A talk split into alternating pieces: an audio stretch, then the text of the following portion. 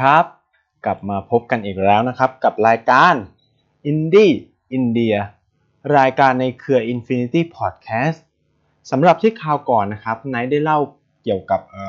สังคมพหุศาสนาและวัฒนธรรมของอินเดีย บรรยากาศของโรงภาพยนตร์ หรือว่าจะเป็นความการขับรถ การขับขี่ยานยนต์ของ อินเดียเนี่ยว่ามันมีความแตกต่างยังไง ก่อนอื่นนายก็ต้องขอขอบคุณแฟนคลับของนายนะครับที่มาคอมเมนต์ที่บอกว่าเออนายรู้สึกเหมือนว่าเล่าเป็นนิทานมากเกินไปหรืออะไรเงี้ยอยากให้อยากให้เหมือนกับว่าเล่าให้เพื่อนฟังนายก็อยากจะเอ่ออธิบายนะครับว่าทำไมถึงไม่สามารถอัดเทปเหมือนกับว่าเล่าให้เพื่อนฟังว่าได้ เพราะว่าโดยเเนื้อแท้และสันดานของนายเองเนี่ย การเล่าให้เพื่อนฟังเนี่ยก็คงจะมีคำหยาบคายและหยาบโรนมากกว่านี้ ซึ่ง คิดว่าคุณผู้ชมหลายคนผู้ฟังหลายคนก็คงเออจะไม่ค่อยชอบแล้วกันเนาะเออนายก็เลยพยายามแบบปรับแล้วกันให้มันมีความสุขความสุภาพ แล้วก็ได้เนื้อหาได้เอ่อได้รับการเรียนรู้มากขึ้นแล้วกัน แต่นายก็จะพยายามปรับปรุงนะครับยังไงก็ต้องขอขอบคุณทุกคนที่เข้ามาคอมเมนต์นะครับ เพราะพวกพวกคุณเนี่ยเป็นส่วนหนึ่งที่ทำให้นายเออได้พัฒนา ในการพูดคุยหรือว่าแลกเปลี่ยนเรียนรู้ยังไงก็ช่วย interact กันมากขึ้นกว่านี้ก็ได้นะครับ คืออยากจะรู้เรื่องอะไรหรืออยากจะคอมเมนต์ติติงอะไรเงี้ยก็บอกกันมาได้ อยากฟังเรื่องอะไรพิเศษก็บอกกันมาได้นะครับนายก็จะพยายามหยิบยกตอนเอเรื่องนั้นๆ ขึ้นมาพูดให้ฟังแล้วกันสำหรับวันนี้นะครับนายก็จะมาเล่าให้ฟังเกี่ยวกับบรรยากาศของ งานศพและงานวันเกิดในอินเดียแล้วกัน หลายคนเนี่ยคงรู้แหละว่า เออหรือแม้แต่ในสังคมวัฒนธรรมของไทยเองเนี่ย งานศพแล้วก็งานวันเกิดเนี่ยค่อนข้างมีความสำคัญ แต่ว่าความเป็นอินเดียเนี่ยมันจะมีความเหมือนหรือความต่างกับประเทศไทยมากน้อยแค่ไหนเนาะเราก็จะมาพูดคุยกันสำหรับช่วงที่ไหนมาอยู่อินเดียเนี่ยในได้พบเห็นงานศพประมาณหนึ่งงานเลยนะ แล้วก็ รู้สึกว่าไอ้แบบการจัดงานศพเหล่านี้เฮ้ยมันน่าจะเอามาใช้ แบบเป็นคอนเซปต์เดียวกับที่บ้านเราอะหรือไม่แน่มันก็คือแบบเหมือนกับว่าเป็นการเปลี่ยนผ่านทางวัฒนธรรมของอินเดียมายังประเทศไทยเนาะคืองานศพที่เนี่ยเขาจะจัดกันที่บ้าน คือถ้าใครเป็นคนต่างจังหวัดเนี่ยจะรู้ใช่ไหมครับ ว่างานศพของคนบ้านเราเนี่ยจะไม่ได้จัดกันที่วัดเหมือนกับ คนภาคกลางหรือคนกรุงเทพที่จะเอาศพอะมาตั้งกันที่วัด ซึ่งถ้าคนในต่างจังหวัดในแถบภาคอีสานหรือเหนือเนี่ยเขาจะเอาเอาศพของผู้เสียชีวิตเนี่ยไว้ที่บ้านแล้วก็จัดงานเลี้ยงที่นั่นใช่ไหมครับ แล้วพอถึงวันเผาเนี่ยคืออินเดียเนี่ยเขาก็มี concept การเผาเหมือนกับบ้านเรานะครับ ก็คือเผาเสร็จก็คือจะเอาเถ้ากระดูกเนี่ยไปลอยในแม่น้ำแต่บ้านเราคือจะเก็บไว้ถูกไหมครับ ก็คือเราก็ได้เห็น แต่ว่าความแปลกใหม่แล้วกันความแปลกที่ไม่ค่อยเห็นในไทยก็คือ คืออาจจะเพราะว่านายโตมาในช่วงที่เออมันมีโรงศพมีอะไรแล้วเนาะแต่ที่อินเดียเนี่ย คือเขาไม่ได้ใส่โรงครับเขาใส่แคร่แล้วก็หามไปที่วัดเพื่อเผา ฉะนั้นเราก็จะเห็นศพแบบเต็มๆนะครับ คือแบบเฮ้ยแบบอุดจมูกอยู่แบบ ได้เห็นครั้งแรกนี่แบบหลอนไปเลยครับหนึ่งคืนเต็มๆแบบเฮ้ย อย่างนี้ก็ได้เหรอวะอะไรเงี้ย คือแบบมีศพนะอะไรเงี้ยแบบ แล้วก็จะมีดอกไม้วางเต็มไปหมดเขาจะทำเป็นแค่หาม แล้วก็จะมีหลังคาคุมเหมือนกับเสลี่ยงอะไรอย่างเงี้ยประมาณเนี้ยแล้วก็แบกไปแล้วก็จุดประทัดนำทางไป คือผมรู้สึกว่าวัฒนธรรมแบบนี้มันเป็นวัฒนธรรมร่วมของเอเชียนะที่จีนมันก็ทำอย่างนี้ไหมวิธีกงเต็กผมไม่แน่ใจว่าผมไม่มีเชื้อสายทางนั้นเนาะ ก็รู้สึกว่าเขาต้องจุดพลุหรือแบบโปรยทานไปตลอดทาง อินเดียก็เป็นนะครับในการเดินผ่านเนี่ยคือเวลาเขาขนศพผ่านหมู่บ้านหนึ่งหนึ่งเนี่ยเขาก็จะต้องมีการเอ่อโปรยทานไปตลอดทางที่ที่ศพจะไปถึงวัดอะไรเงี้ยครับ มันก็เออเป็นความเหมือน แล้วว่าท่านทำร่วมเหมือนกันนะเราจึงไม่พยายามผมสิ่งที่ผมพยายามพูดก็คือ เราไม่ต้องพยายามเคลมว่าวัฒนธรรมไหนเนี่ย มันเป็นของเราของเขาของคนนู้นคนนี้ แต่ผมรู้สึกว่าเราควรมองว่ามันเป็นวัฒนธรรมร่วมกัน ที่เป็นส่วนหนึ่งที่เกิดขึ้นมาอะไรเงี้ย มันเกิดการมิกเจอร์จนเกิดเป็นวัฒนธรรมหนึ่งหนึ่งวัฒนธรรมเนี่ยมันไม่ได้เกิดขึ้นมาด้วยตัวของมันเองใช่ไหมครับ คือ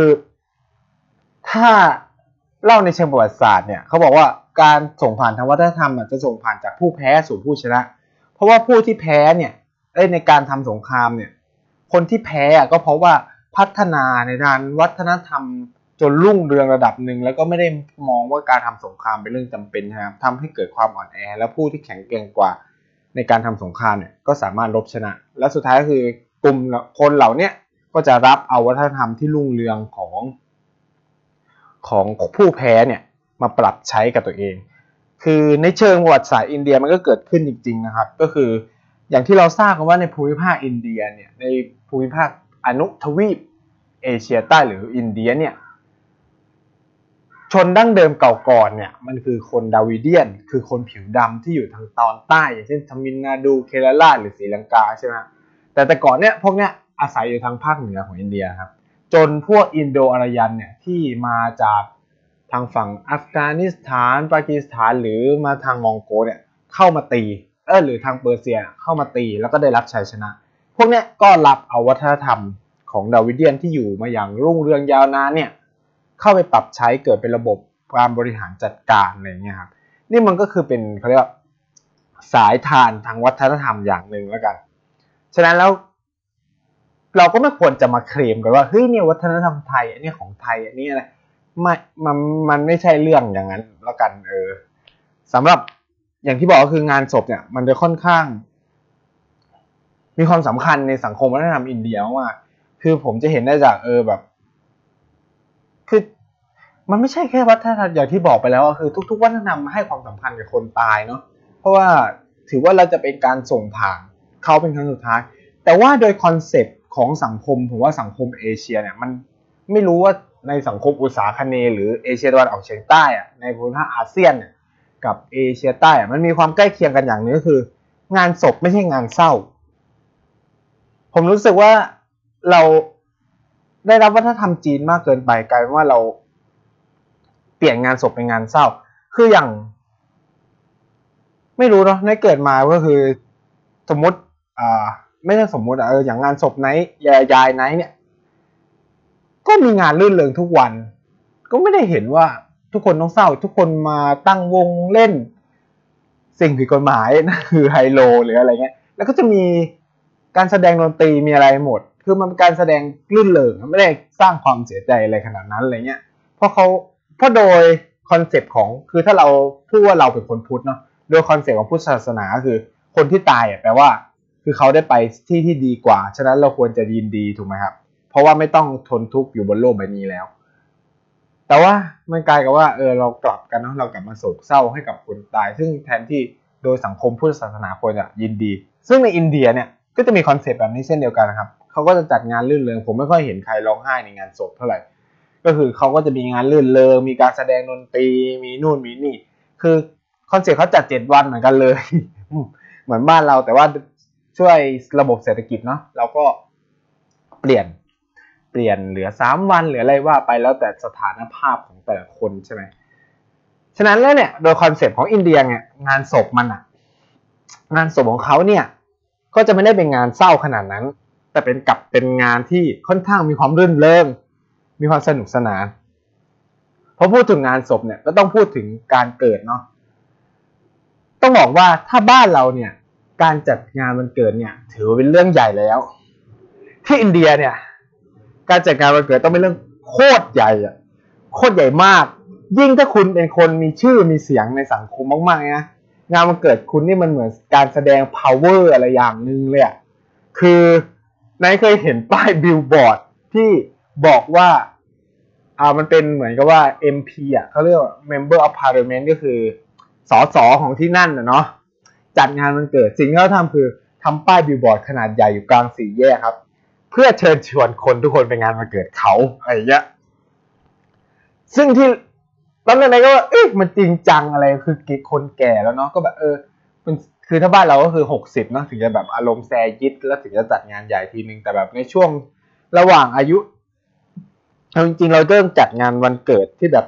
เเป็นงานรื่นเริงก็คือ ตั้งแต่พ้นวัยเด็กมาเราก็คือกินข้าวปกติ ไม่ได้แบบเชิญชวนคนนู้นคนนี้มา ขนาดนั้น ให้มันใหญ่โตแต่ concept อินเดียจะไม่ใช่อย่างนั้นนะครับ เขาจะชวนทุกคนเท่าที่จะเป็นไปได้ แล้วก็ทุกงานมันเกิดยังไงก็ต้องมีเค้ก คืออย่างบ้านเราเนี่ย พอเลยวัยเด็กไปแล้วเนี่ย เราก็ไม่ค่อยทานเค้กกันแล้วถูกไหมครับ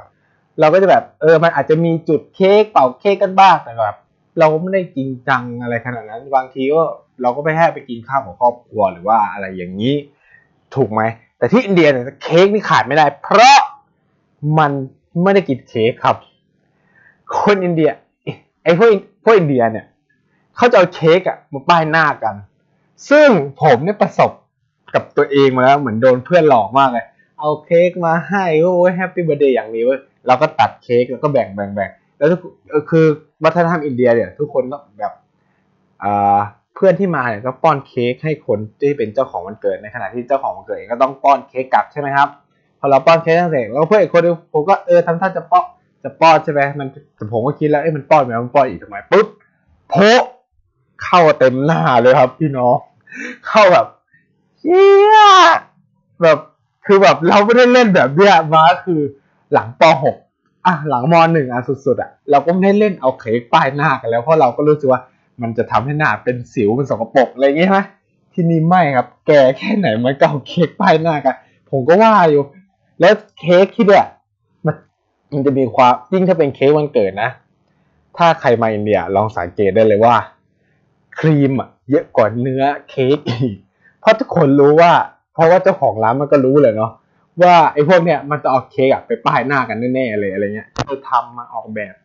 บริการลูกค้าอะไรเงี้ย ให้ดีก็เลยเอาเค้กอะ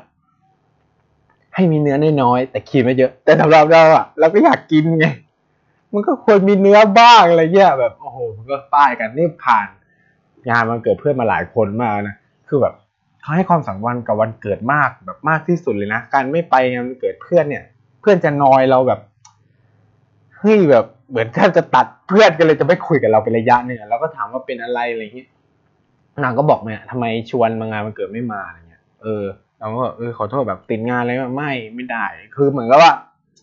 คือคุณจะติดงานอะไรก็คือถ้าฉันชวนงานมาเกิดฉันแล้วเนี่ย คุณต้องมาเงี้ยมันเหมือนเป็นการให้เกียรติเขามากๆ แล้วกันสำหรับงานมาเกิดคนอินเดียเนี่ยก็จะมีคอนเซปต์นี้ เออแล้วก็อีกวัฒนธรรมนึงที่ผมรู้สึกแปลกมาก อันนี้ผมไม่รู้ว่าอ่าคือที่ไทยมันทำผู้ไทยก็ไม่เคยเห็นนะแต่ที่อินเดียเนี่ยมันมีความแปลกคือถ้าเป็นงานมาเกิดผู้ชายใช่ไหมครับ สิ่งที่คนต้องทำก็คือผู้ชายทุกคนต้องทำกับ เพื่อนผู้ชายคือต้องทุบหลังกันครับ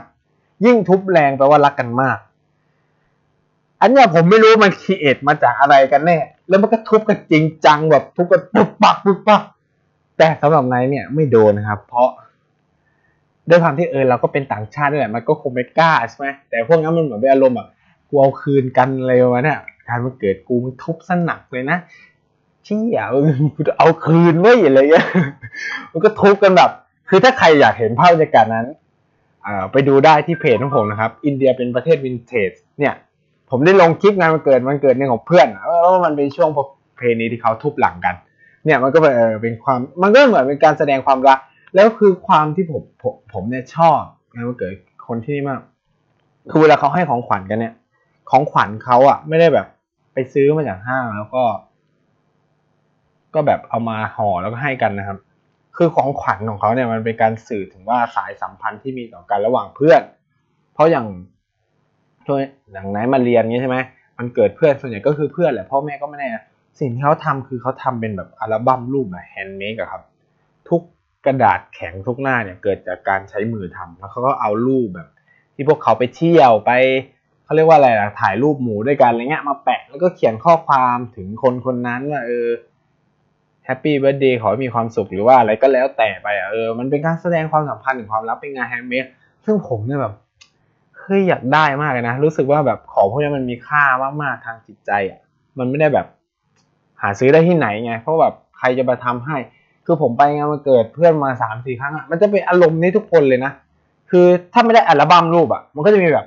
เพื่อนไปที่หอแล้วก็แบบติดรูปอะ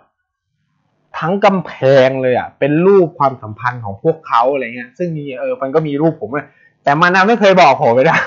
ว่าเออแบบให้ไปช่วยอะไรเงี้ยเรามาเจอโหเจ๋งว่ะพวกมึงทำอะ คือแบบเฮียแบบถ้าผมเป็นเจ้าของวันเกิดผมไม่ร้องไห้อะผมไม่ซึ้งอะคือถ้าแบบอารมณ์บ้านเราถ้าแบบเพื่อนทำให้ขนาดนั้นเลยต้องแบบซึ้งโคตรเลยบ้านเราแบบแค่มาเคาะประตูแบบ Happy Birthday เอาเค้กมาให้นี่ก็แบบ คือมันสื่อถึงสายสัมพันธ์ของเพื่อนที่ดีมากๆเลยเนาะคือแบบ ซึ่งใน concept อินเดียก็เป็นอย่างนั้นคือถ้าคุณอ่านหนังสือพิมพ์ด้วยนะหนังสือพิมพ์ในอินเดีย ก็มีลงประกาศว่าวันเนี้ยเป็นวันเกิดใครอะไรเงี้ยเชิญชวนคือวันเกิดมีความสำคัญมากๆ อย่างวันไอผมยกตัวอย่างนะ วันหยุดราชการหนึ่งวันของอินเดียคือวันเกิดของมหาตมะคานที ซึ่งเออเป็นนักเคลื่อนไหวทางการเมืองคนสำคัญของอินเดียเลยที่ทำให้อินเดียเนี่ยได้รับเอกราชอย่างที่เรารับรู้กัน ฉะนั้นเนี่ยงานศพและงานวันเกิดในสังคมอินเดียเนี่ยมีความสำคัญมากๆ สำหรับใครที่มีเพื่อน เป็นคนอินเดียเนี่ยนะ ผมก็อยากบอกว่าวันนี้ถือเป็นวันสำคัญจริง เออส่ง ส่งข้อความอะไรให้เขาอะแค่นี้เขาก็ดีใจนะครับ ถึงแม้ตัวเราจะอยู่ห่างกันอะไรเงี้ยแต่ว่าการ Happy Birthday เขาเนี่ย คือมันอาจจะไม่ยากแต่แบบ ถ้าเราหลงลืมก็คือแสดงถึงอะไรบางอย่างเนาะฉะนั้นก็ ภาพกว้างๆของงานศพเรื่องงานวันเกิดในอินเดียก็ประมาณนี้คนอินเดีย ให้ความสำคัญของเรื่องพวกนี้ค่อนข้างมาก ๆเลยสำหรับในเรื่องต่อไป อันนี้คือหลายคนก็คงรู้อะในเรื่องเกี่ยวกับข่าวข่าวในอินเดีย หรือใน เพราะเราก็คงศึกษามาเกี่ยวกับศาสนาของอินเดียแล้วก็คือศาสนาฮินดูเนี่ยเกี่ยวกับเรื่องวัวในสังคมอินเดียวัวในสังคมอินเดีย อย่างที่เรารู้อะมันโคตร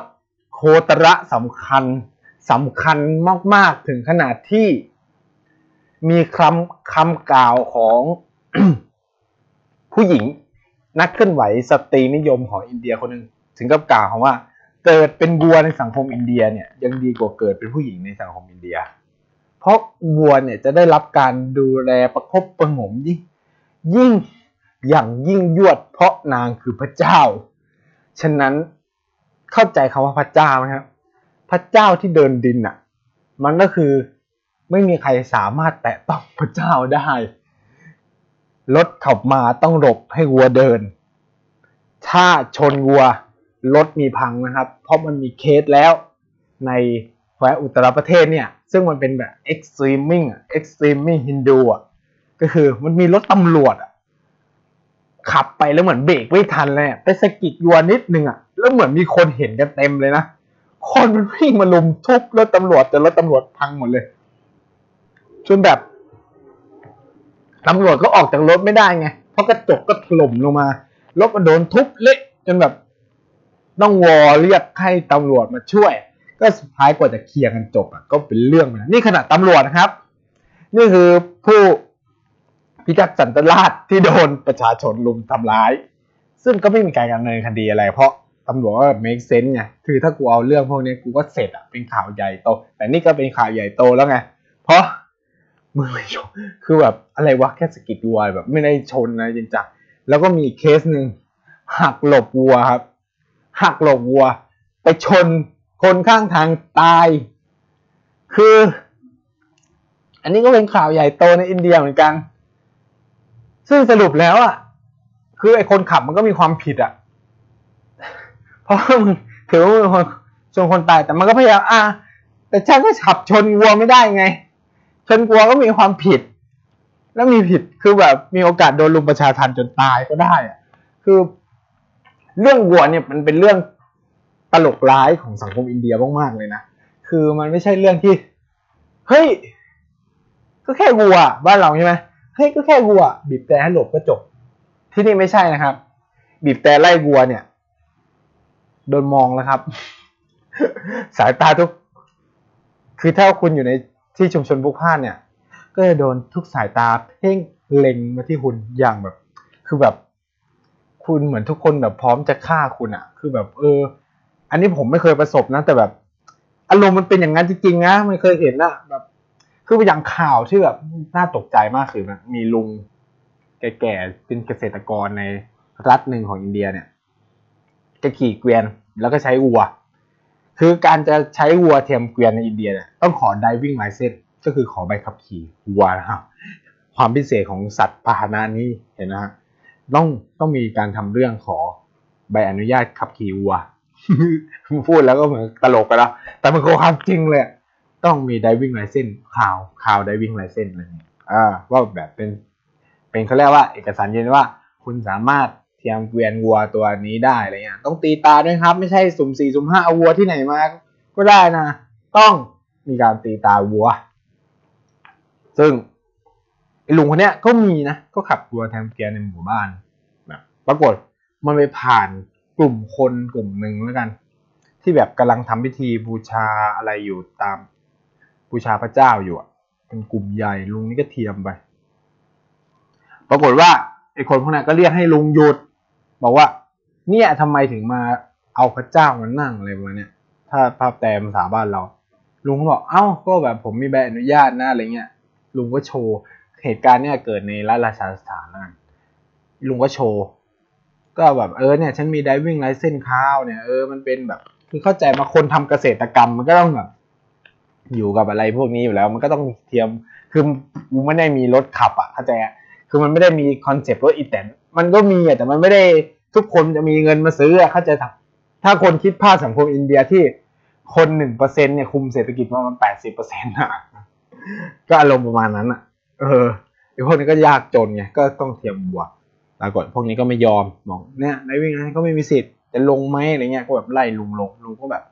เอ้ามันก็เป็นวัวของฉันแล้วจะไอ้นี่ได้ยังไงเลยลุงก็ฮึดฮึดฮึดฮึดสู้ฮึดสู้ สรุปก็คือลุงตายจ้า ลุงโดนลุงประชาทัน แต่ว่าพวกเนี้โดนจับนะ แต่แบบ ฟังดูดิแบบ คนมาตายเรื่องที่แบบ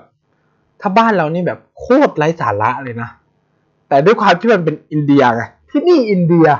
อย่าไปหาเหตุผล มันเป็นความ unique และวัวคือพระเจ้า คุณมานั่งพระเจ้าไม่ได้ คุณไม่ใช่พระศิวะ จะมานั่งวัวนันทะวัวนันทะเนี่ยเป็นเทพเป็นสิ่งศักดิ์สิทธิ์ อะไรประมาณนี้ ถ้าจะให้ background แล้วกัน ผมให้ background ทางเชิง ประวัติศาสตร์แล้วกันว่าทำไมวัวเป็นความสำคัญในสังคมวัฒนธรรมอินเดียเนี่ยเหตุผลที่วัวมีความสำคัญคือ สังคมอินเดียหรือสังคมในยุคโบราณเนี่ย มันอยู่กันด้วยระบบเกษตรกรรม agricultural sector ถูกไหม ซึ่งวัวเนี่ยมันถือเป็นสัตว์ ที่ถูกนำมาใช้เพื่อการเกษตรกรรมมาอย่างยาวนานตลอดเวลา ฉะนั้นแล้วมันก็ไม่แปลกใช่ไหมครับ เหมือนเราไหว้พระแม่โพธิ์ศพซึ่งถือเป็นเอ่อเขาเรียกว่าเป็นผู้ให้อู่ข้าวอู่ทำให้ข้าวน้ำอะไรเงี้ย ในแล้วอินเดียเนี่ย อินเดียเขาเขาเรียกว่าใครมีพระคุณกับเขาเขาก็จะแบบบูชา ซึ่งสัตว์เหล่าเนี้ยที่ช่วยเขาทำการเกษตรมาอย่างยาวต่อเนื่องเนี่ย มันก็ถูกบูชา ถูกทำให้สร้างเรื่องเล่าทำให้เกิดความศักดิ์สิทธิ์ ในอดีตสังคมอินเดียใช้วัว เราจะเห็นได้จากในเรื่องรามเกียรติ์ตอนที่ฤาษีเนี่ย เจอนางสีดาใช่ไหมก็เกิดจากการใช้วัวไถนา ซึ่งสั่งพิธีเนี่ยมันถูกทงส่งผ่านมายังประเทศไทยก็คือพิธีแรกนาขวัญนนั่นแหละ ที่เราใช้วัวเทียมเกวียนพระโค ใช้พระโคในการเสี่ยงทายหรือว่าอะไรเนี่ยมันเป็นการสะท้อนสังคมวัฒนธรรมการเกษตรที่มีความสำคัญฉะนั้นเนี่ยการเขาเรียกว่า การทำให้วัวเป็นสิ่งศักดิ์สิทธิ์เนี่ยมันเกิดขึ้นจากเรื่องเหล่านี้ แต่ต่อมาต่อมาเนี่ยกลายเป็นว่าวัวก็เลยกลายเป็นเทพเจ้า คนก็ไม่ได้ใช้วัวในการทำการเกษตรแต่กลับใช้ควายแทนวัวก็เลยเป็นสิ่ง ซึ่งถูกประกอบสร้างให้กลายเป็น ระเจ้าในสังคมอินเดียในที่สุด จากการที่อินเดียเนี่ยมันเป็นสังคมเกษตรมาฉะนั้นแล้วเนี่ย เหตุผลที่วัวเนี่ย มันมีความสำคัญในสังคมอินเดียมันก็เกิดด้วยเรื่องพวกนี้ สังคมเกษตรในอินเดียมีความสำคัญขนาดไหน ในอดีตเนี่ย คนที่อยู่ในวันณะทำการเกษตรกรรมไม่ใช่วันณะต่ำสุดด้วยนะครับ โดยหลักของศาสนาแล้วเนี่ย คนทำการเกษตรถือว่าเป็นไฮเลเวลมากๆนะ เพราะว่าถ้าเราดูตามประวัติพุทธกาลเนี่ยคำว่าสุดโทธนะเนี่ย ในภาษาสันสกฤตแล้วอะมันแปลว่าข้าวสุกหรือข้าวสวยเนี่ยถ้าผมจำไม่ผิดนะ ถ้าใครอยากอ่านเรื่องเกี่ยวกับพวกนี้ว่าสังคมเกษตรมีความสำคัญต่ออินเดียไงเนี่ย แนะนำหนังสือเรื่องพุทธโคดม หนังสือเล่มนี้ค่อนข้างดีเขียนเคลียร์เขียนอธิบายเกี่ยวกับพุทธประวัติในเชิงประวัติศาสตร์นะไม่ได้พุทธประวัติในเชิงศาสนา ได้ดีมากๆ ผมพูดเลยผมแนะนำว่าเล่มนี้พุทธโคดม แล้วก็คือทุกขะทุกไอเนี่ยกษัตริย์ต้องลงไปทำการเกษตรด้วยนะครับ อืม นี่อันนี้เป็นความเป็นจริงในสังคมอินเดียเลยดี ฉะนั้นแล้วเนี่ยวัวจึงค่อนข้างมีความสำคัญยิ่งบอก คนตายได้เพราะวัว แต่วัวไม่สามารถวัวตายเองวัวอาจจะโดนรถชนตาย แต่ว่าไอ้คนชนก็มีโอกาสตายเหมือนกัน ที่นี่อินเดีย แต่ว่าความเคร่งของเรื่องวัวเนี่ย จะเข่งครัดแล้วก็เข้มงวดในสังคมภาคเหนือของอินเดียเป็นหลัก แต่ถ้าเราทางใต้เนี่ยเขาไม่ได้เคร่งขนาดนั้นที่เกรละครับ คนที่นับถือฮินดูในเกรละกินเนื้อวัว คือฉะนั้นแล้วเนี่ยการจะบอกว่าฮินดูในสังคมอินเดีย หรือ Hinduism ฮินดูนิยมในสังคมอินเดีย ต้องระบุด้วยว่าแบบไหน แบบเกรละแบบอุตตรประเทศ แบบราชสถานหรือแบบเดลีอะไรเงี้ยเพราะแต่ละที่เนี่ยมันมีการ prac practice หรือปฏิบัติมีวัดกิจวัตรที่ไม่เหมือนกัน ถ้าเราไปเกรละก็ได้กินเนื้อวัวเขาก็กินเนื้อวัวกันปกติอะไรเงี้ย แต่ถ้าสำหรับทางเหนือมึงกินเนื้อวัวมึงก็ตายแค่นั้นแหละเพราะเพราะมันมีเคสที่มหาราชตะที่แบบ คนแบบสงสัยว่าไอเนี่ย เป็นคนฆ่าวัวสงสัยนะครับ ใช้คำว่าสงสัยว่าไอเนี่ยเป็นคนฆ่าวัวไอนี่ตาย โดนเผาบ้านด้วยลูกเมียก็แบบงงคือแบบเป็นเรื่องเป็นราวใหญ่โตมากครับเรื่องวัวในสังคมอินเดียเนี่ยอย่าคิดว่ามันเป็นเรื่องเล็กๆฉะนั้นแล้ว มาอินเดียเนี่ย อย่าทิอย่าทำอะไรเป็นเล่นกับวัวเชียวนะมีเรื่องง่ายๆนะเพราะเขาไม่ได้สนใจนะคือพวก คือเขาไม่ได้ อาจจะไม่ได้ rational มากกับไอเนี่ยคือสังคมอินเดียมันก็มีเหตุมีผลระดับหนึ่งแหละ แต่ว่าสำหรับเรื่องพระเจ้าเนี่ยไม่ได้เลยนะ ห้ามถ่ายรูปคือห้ามถ่ายรูปนะครับ อย่าไปหายชนะ ผมเคยลองแล้ว เข้าวัดอินเดียมันห้ามถ่ายรูป ผมก็ออกมาไกลนะ แล้วก็ยกกล้องโทรศัพท์ แชะวิ่งตะคุบตบแบบตบโทรศัพท์ผมปิวเลยอะแบบ เฮ้ย จริงแบบ หลังจากนั้นก็เลยรับรู้ว่า เออไม่ควรทำแล้วอะคือแบบจริงจังมากเป็นคนจริงจังอะอะไรพวกนี้ พวกนี้จะเป็นอะไรที่จริงจังตบโทรศัพท์ผมปิวเลย แล้วตอนแรกก็ยึดกดจะแบบได้คืนผมก็พยายามอธิบายว่าเออเนี่ยก็เราก็หัวหมอแล้วเพราะมันมันติดว่าห้ามถ่ายตรงเฉพาะตรงนั้นใช่ไหมแต่ตรงที่เรายืนไม่ติดแล้วก็บอกอ้าวก็ไม่ได้ติดนี่ว่าตรงนี้ห้ามถ่าย ไอ้นั่นก็เออเจอนี่อันนี้เออเป็นสันดานแขกแล้วครับไม่ดีครับ เออ คือเราก็ควรจะมีความคือก็ เราก็รู้แหละ แต่เราก็แบบควรตีนบ้างอะคือแบบแขกมันเคยใช้ทิศนี้กับผมจริงๆ ไม่ใช่เล่นๆ พวกนี้ผมก็เลยต้องใช้บ้างอะไรอย่างนี้ เออ และเออแล้วทีนี้ความย้อนแย้งอันหนึ่งนะเกี่ยวกับเรื่องวัวเนี่ยด้วยความที่วัวเป็นเทพเจ้าไหมใครไม่สามารถเตะต้องได้ทำให้เกิดเรื่องอะไรขึ้นมาวะวัวกลายเป็นสัตว์เล่ร่อนไม่ที่อยู่อะวัวเดินตามท้องถนนเดินไปนู่นไปนี่ ไม่มีที่อยู่เป็นหลักแหลก แล้วมันแบบมิกซ์มามันมีย่านย่านหนึ่งในเดลเลียที่แบบเป็นย่านแบบคนรวยอยู่ใช่ไหมแบบวัวอยู่เต็มอะวัวก็เดินเต็มถนนเลย คือเราจะมองคือมันวางผังเมืองสวยนะแต่แบบเห็นวัวแล้วโอ้โหแม่งโคตรย้อนแย้งเลยขี้เต็มถนนเลยอะแบบถนนว่ามีแต่ขี้วัวเต็มไปหมดเลยเนี่ยแล้วแล้วคือคืออะไรทำแบบนี่คือย่านโซนคนรวย ซึ่งมีขี้วัวอะไรเงี้ย แล้วก็ไม่มีคนมาเก็บหวานอะไรเงี้ยเพราะไม่มีใครทำอะไรได้กับวัวถูกไหมและทีนี้คือวัวก็ไม่มีอะไรกินไงเพราะทุกคนก็ไม่ยากไม่กล้าเตะต้องวัวเออมันก็มีคนแหละที่ให้อาหารบ้างแต่ส่วนใหญ่ของวัวคือกินแหละกินขยะ ขยะที่โดนทิ้งทิ้งอะวัวกินกิน คือถ้าไปดูผลสำรวจการตายของวัวคือ แบบเศษพลาสติกไปอยู่ในลำไส้มากเกินไปอะมันเป็นเรื่องที่แบบโคตรตลกอะ คือ พระเจ้ามึงตายเพราะกินพลาสติกอะเออเอาแค่เนี้ยถ้าเราพูดกันอะเนาะคือคือมันอาจจะขำนะแต่มันแบบเป็นเรื่องย้อนแย้งคือถ้าคุณมองว่าเป็นเทพเขาเป็นเทพเจ้าจริงคุณว่าจัดสรรที่หรืออะไรว่าไปถูกไหมให้เขาไปอยู่ให้มันที่เป็นทางไม่ใช่มาเดินเล่ร่อนเนี่ยโดนรถชนเรื่องมีราวกันอีกเนี่ย ก็แบบ นี่ก็เลย กลายเป็นเรื่องที่ไม่เป็นเรื่องในอินเดียนี่ก็พอรู้แต่อันนี้ก็เป็นภาพกว้างๆเกี่ยวกับเรื่องวัว ที่อยากให้คุณผู้ฟังเนี่ย ได้พอได้รับรู้แล้วกัน ว่าวัวในสังคมอินเดียเนี่ยมันสำคัญแค่ไหน ไม่ใช่เรื่องเล่นๆที่ ที่เราจะมาหยอกล้อกันนะ คือผมเล่าให้ฟังมันก็ตลกแหละ แต่คนที่มันตายไปจริงไม่ตลกนะ มันเป็นเรื่องซีเรียสนะ คนอินเดียเนี่ย discuss กันเรื่องเนี้ยหนักหนักมากโดยเฉพาะ ว่าแบบเฮ้ยมันไม่ใช่เรื่องที่คนจะต้องมาตายเพราะวัวอะไรเงี้ย คือมันมีสโลแกนของพวก Hinduism เนี่ยที่นำโดยกลุ่ม RSS หรือเป็น Extreme Hinduism เนี่ยก็คือ Gau Rak Raksha หรือว่าการพิทักษ์วัวเนี่ยแล้ว motto เนี่ยก็แบบ widespread อะคือแบบ เรียกว่าอะไร คือเหมือนกับว่า ขยายออกไปเร็วมาก แล้วทุกคนก็แบบ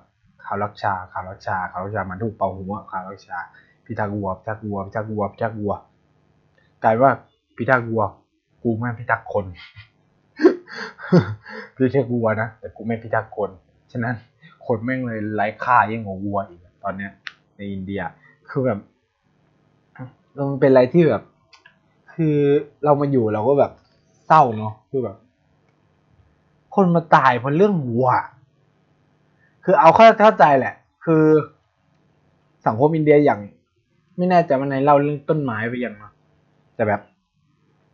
อินเดียมีความคิดอย่างหนึ่งว่าคนอินเดียเนี่ยมีความคิดอย่างนี้ คนไม่ได้ต่างจากสิ่งหรือทรัพยากรธรรมชาติสิ่งแวดล้อมอื่นๆ คนเหมือนกัน คนเหมือนกันเลย ไม่ได้มีคนเท่ากับทรัพยากรเท่ากับต้นไม้ตัดต้นไม้ที่อินเดียผิดกฎหมายด้วยนะ ต้องขออนุญาต เพราะอินเดียถือว่าต้นไม้เกิดมาก่อนมึงอีกมีสิทธิ์อะไรไปตัดเขาเขาก็เป็นสิ่งมีชีวิตขนาดหนึ่งบางต้นอายุเป็นร้อยเป็นเป็นปู่เป็นทวด ไม่มีสิทธิ์มาตัดต้นไม้ไม่มี ฉะนั้นแล้วเนี่ย การที่คนตายเพื่อวัวเนี่ยแต่แต่ว่ามันมันปัญญาผมไม่เชิงว่าปัญญาอ่อนหรอกมันเขาเรียกว่าอะไรมันให้ทีเวเลตเฉพาะวัว สัตว์อื่นอะไม่ค่อยเท่าไหร่ แต่ว่าก็มีกฎหมายคุ้มครองสัตว์เรื่องเรื่องสัตว์นี่ก็สำคัญมากคุ้มครองสัตว์เนี่ยถ้าแบบไม่ใช่เรื่องหมาเหมือนี่ไปตีเนี่ยเสร็จเลยนะคือบ้าบ้านเรากฎหมายเรื่องพิทักษ์สัตว์อ่าของเรายังใช้แค่สัตว์เลี้ยงองหมาใช่ไหมอันนี้แบบครอบคุมทุกสัตว์เลยนะฮะกฎหมายเนี่ย ไปตีมันไปนู่นไปนี่ไปจับมันอีกโดนได้เรื่อยๆอะคนแบบ มันมีเคสหนึ่งอะหมาแบบ แบบมหาอย่างมหาอะไรผมเนาะมันจับเขาจับหมาเพื่อจะนี่ใช่ไหม โดนนักศึกษาประท้วงถือว่าผิดกฎหมายโดนฟ้องร้องขึ้นศาลสูงกัน ใหญ่โตเลย คือแบบ จริงจังอะแต่ตั้งไหนมามหาลัยก็ปล่อยหมาแบบเรี่ยราดอะหมาขี้เรื้อนก็เต็มปล่อยหมากัดนักศึกษาอีกคือไอ้พวกนี้ก็แบบ คือ พวกอยากให้ออกไปก็เพราะเหตุหมาพวกนี้ไปกัด พวกที่อยากให้อยู่ก็บอกหมาก็เป็นสิ่งมีชีวิตเลยแล้วพวกเนี้ย คือเป็นพวก extreme ส่วนใหญ่จะเป็น extreme ฮินดูมากๆ เป็นสำคัญเลยแล้วกัน โดยภาพรวมเนี่ยอินเดียเนี่ยค่อนข้างมีความ concern กับเรื่องสิ่งแวดล้อมมากๆ แล้วก็ค่อนข้างพิทักษ์สัตว์ มีการพิทักษ์สัตว์พิทักษ์สิ่งแวดล้อมอย่างหนามาก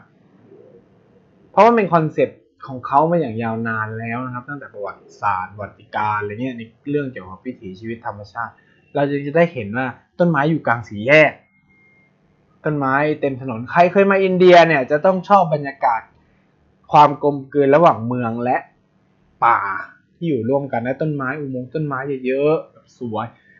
ผมยังชอบชอบมากๆบรรยากาศต้นไม้อินเดีย แต่ว่าต้นไม้เยอะไม่ได้ช่วยให้อินเดียเย็นเลย อันนี้ต้องพูดอย่างตรงไปตรงมานะครับใครหลายคนมาก็คงจะรู้ว่าอินเดียเนี่ยความร้อนระดับมหึมา โดยเฉพาะในโซนภาค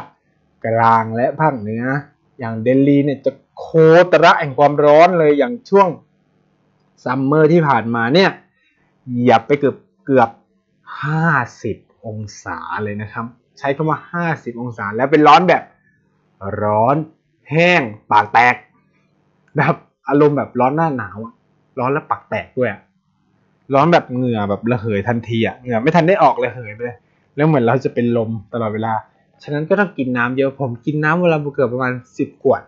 โดยสิบขวดเนี่ยขวดหนึ่งในสองลิตรนะครับ เท่ากับผมกินน้ำตกวันละยี่สิบลิตร ซึ่งแบบอยู่ไทยไม่เคยกินน้ำเยอะขนาดนี้ กินจนผิวพรรณผ่องใสเพราะกินน้ำเยอะเกินไปอะไรอย่างนี้ ฉะนั้นแล้วเนี่ยบาร์อินเดียเนี่ยก็แนะนำว่าอย่ามาหน้าร้อนให้มาหน้าหนาวดีแล้ว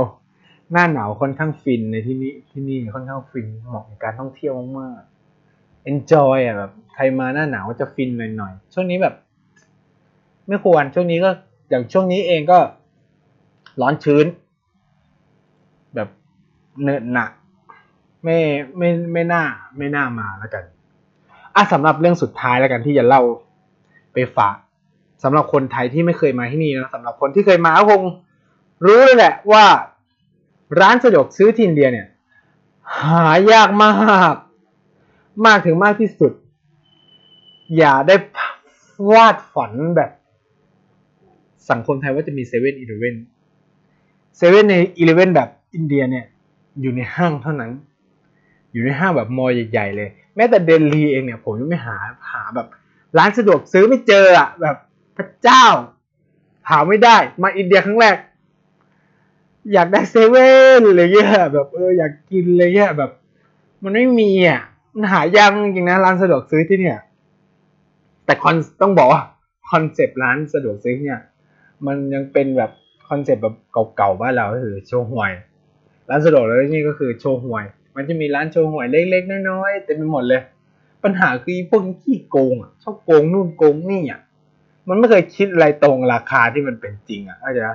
เราก็เลยต้องเถียง แต่ร้านสะดวกซื้อที่มันแบบเอ้เขาเรียกว่าโชว์หวยที่มันมีความน่าสนใจคือมันแคบมาก อ่า คิดสภาพว่าตู้ยามตู้หนึ่งอะมันสามารถทำเป็นร้านค้าที่มีตั้งแต่บุหรี่ผงซักฟอกไม้กวาดอุปกรณ์เครื่องใช้ในครัวเรือนกับทั้งหมดอะถ้วยชามลามหายอาจจะไม่มีอะแต่ของกินทั้งหมด เล พวกโปเตโต้ชิพพวก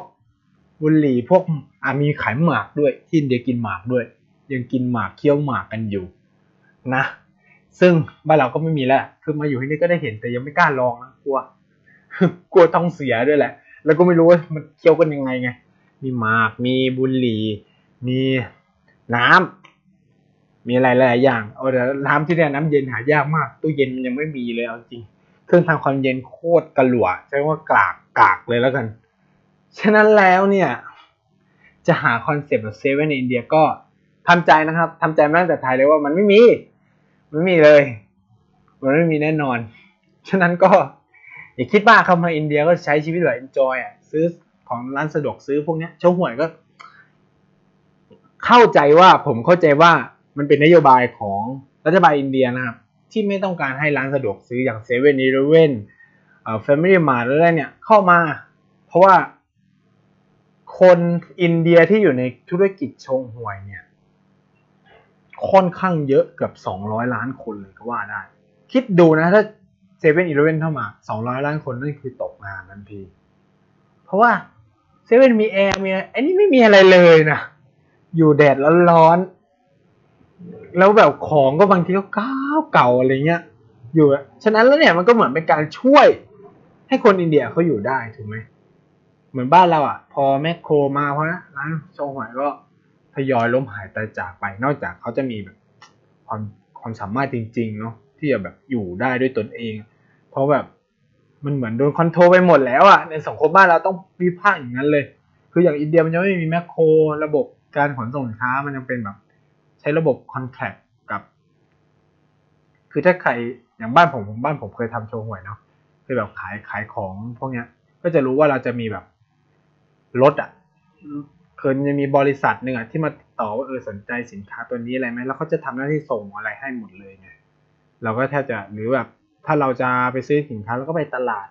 กลางของอำเภอหรือจังหวัดเพื่อ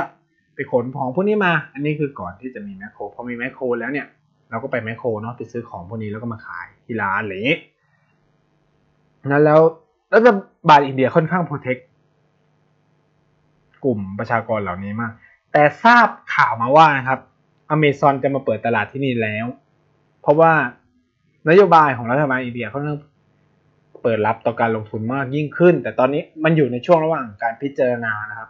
ความเหมาะสมว่าเออจะเป็นยังไงทุนเท่าไหร่อะไรประมาณนี้ อย่างที่พูดกันไปก็คือสังคมอินเดียมันเปลี่ยนมากขึ้น ชนชั้นกลางมีมากยิ่งขึ้น สิ่งที่คนชั้นกลางต้องการก็คือความ comfortable หรือความสะดวกสบายที่มันง่ายดายมากยิ่งขึ้น ฉะนั้นแล้วเนี่ยร้านสะดวกซื้อยังไงมันก็มีความจำเป็น ผมถือว่ามันจะอยู่ในห้างนะแต่ผมรู้สึกได้ว่าคนเข้าเยอะมากขึ้น เยอะ เราได้เห็นอะไรวัดพัฒนาการมากในช่วง ที่ผมมาอยู่อินเดียสามปีติดเนี่ยอาจจะแบบไม่ได้อยู่ยาวๆติดกันนะแต่แบบมาอินเดียทุก ๆ ปี จนได้มาอยู่เนี่ยเกือบจะสองปีก็แบบปีครึ่งแล้วมั้งเออปีหนึ่งกว่าปีหนึ่งเต็มแล้วเนี่ยที่มาเรียนเนี่ย ได้เห็นความเปลี่ยนแปลงหลาย ๆ อย่างของสังคมวัฒนธรรมอินเดีย น่าสนใจแบบ ถ้าใครเป็นนักลงทุนนะผมอยากให้อะยังไม่ต้องตัดสินใจมาลงทุนนี้ก็ได้ แต่แบบลงมาอินเดียก่อน แบบไม่ใช่มาเพื่อแสวงบุญอย่างที่ ผมเคยเล่าไปก่อนแล้วนะว่าเออหลักๆ เราส่วนใหญ่มาแต่ว่าลองมาแบบเดลีไปมุมไบเมืองที่ผมแนะนะเดลีมุมไบไฮเดรบัดแล้วก็บังกะบังกะลอแล้วก็เชนไนลองมาเมืองพวกเนี้ยแล้วดูแล้วคุณจะได้เห็นแบบ opportunity เหมือนที่ผมเห็นนะผมได้เห็นโอกาสหลายอย่างที่มันน่า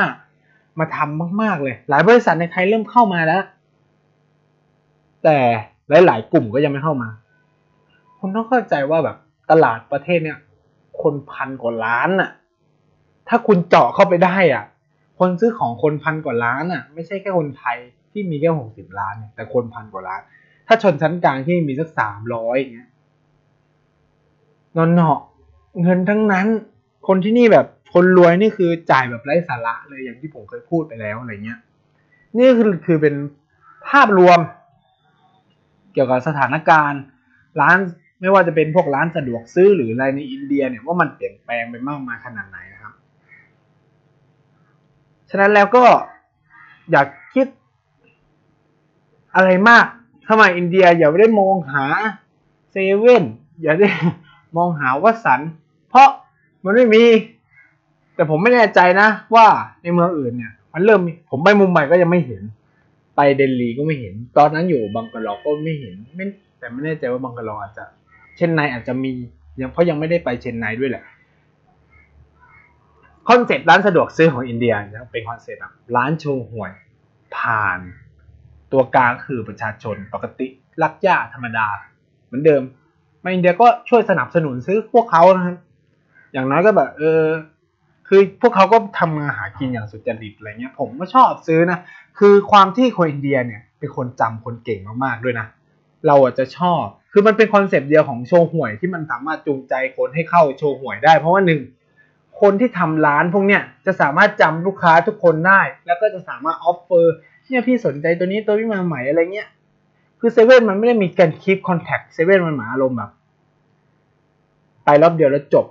เราไม่ได้มีความสัมพันธ์ต่อผู้ขาย เพราะผู้ขายก็ถูกจ้างมา แต่ว่าคอนเซ็ปต์โชห่วยคือเจ้าของร้านเนี่ยมันจะมีคือเราจะได้เห็นบรรยากาศคือ มันเป็นเหมือนสภากาแฟย่อมๆที่หน้าร้านโชห่วย เขาจะมานั่งคุยกันจิบชากันทั้งคนขาย คนขายคนซื้อเขาก็แบบรู้จักกันมา ตลอดอะไรเงี้ยเขาก็เหมือนแบบเป็นเขาเรียกว่าลูกค้าประจำกันอย่างที่เราเคยพูดไป อย่างที่เราเคยเห็นเมื่อพอมันเป็นลูกค้าประจำมันก็ติดต่อสัมพันธ์ซื้อขายกันมาตลอดจนบางทีมันคุยจนมันไม่ขายของให้เรา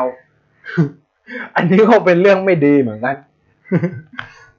แบบ คุยแบบโหแบบกินรอมาสิบห้าทีแล้วสั่งแค่น้ำมะนาวปั่นแค่นี้เอ้ยน้ำมะนาวไม่มีปั่น น้ำมะนาวธรรมดาเนี่ยรอมาสิบห้าทีจนต้องตัดตะโกนไม่ยาไม่ยาน้ำมะนาวลิมูบานีอะนั่นแหละ แล้วก็แบบน้ำมะนาวน้ำมะนาวเอามาให้หน่อยอะไรเงี้ยมาเนี่ย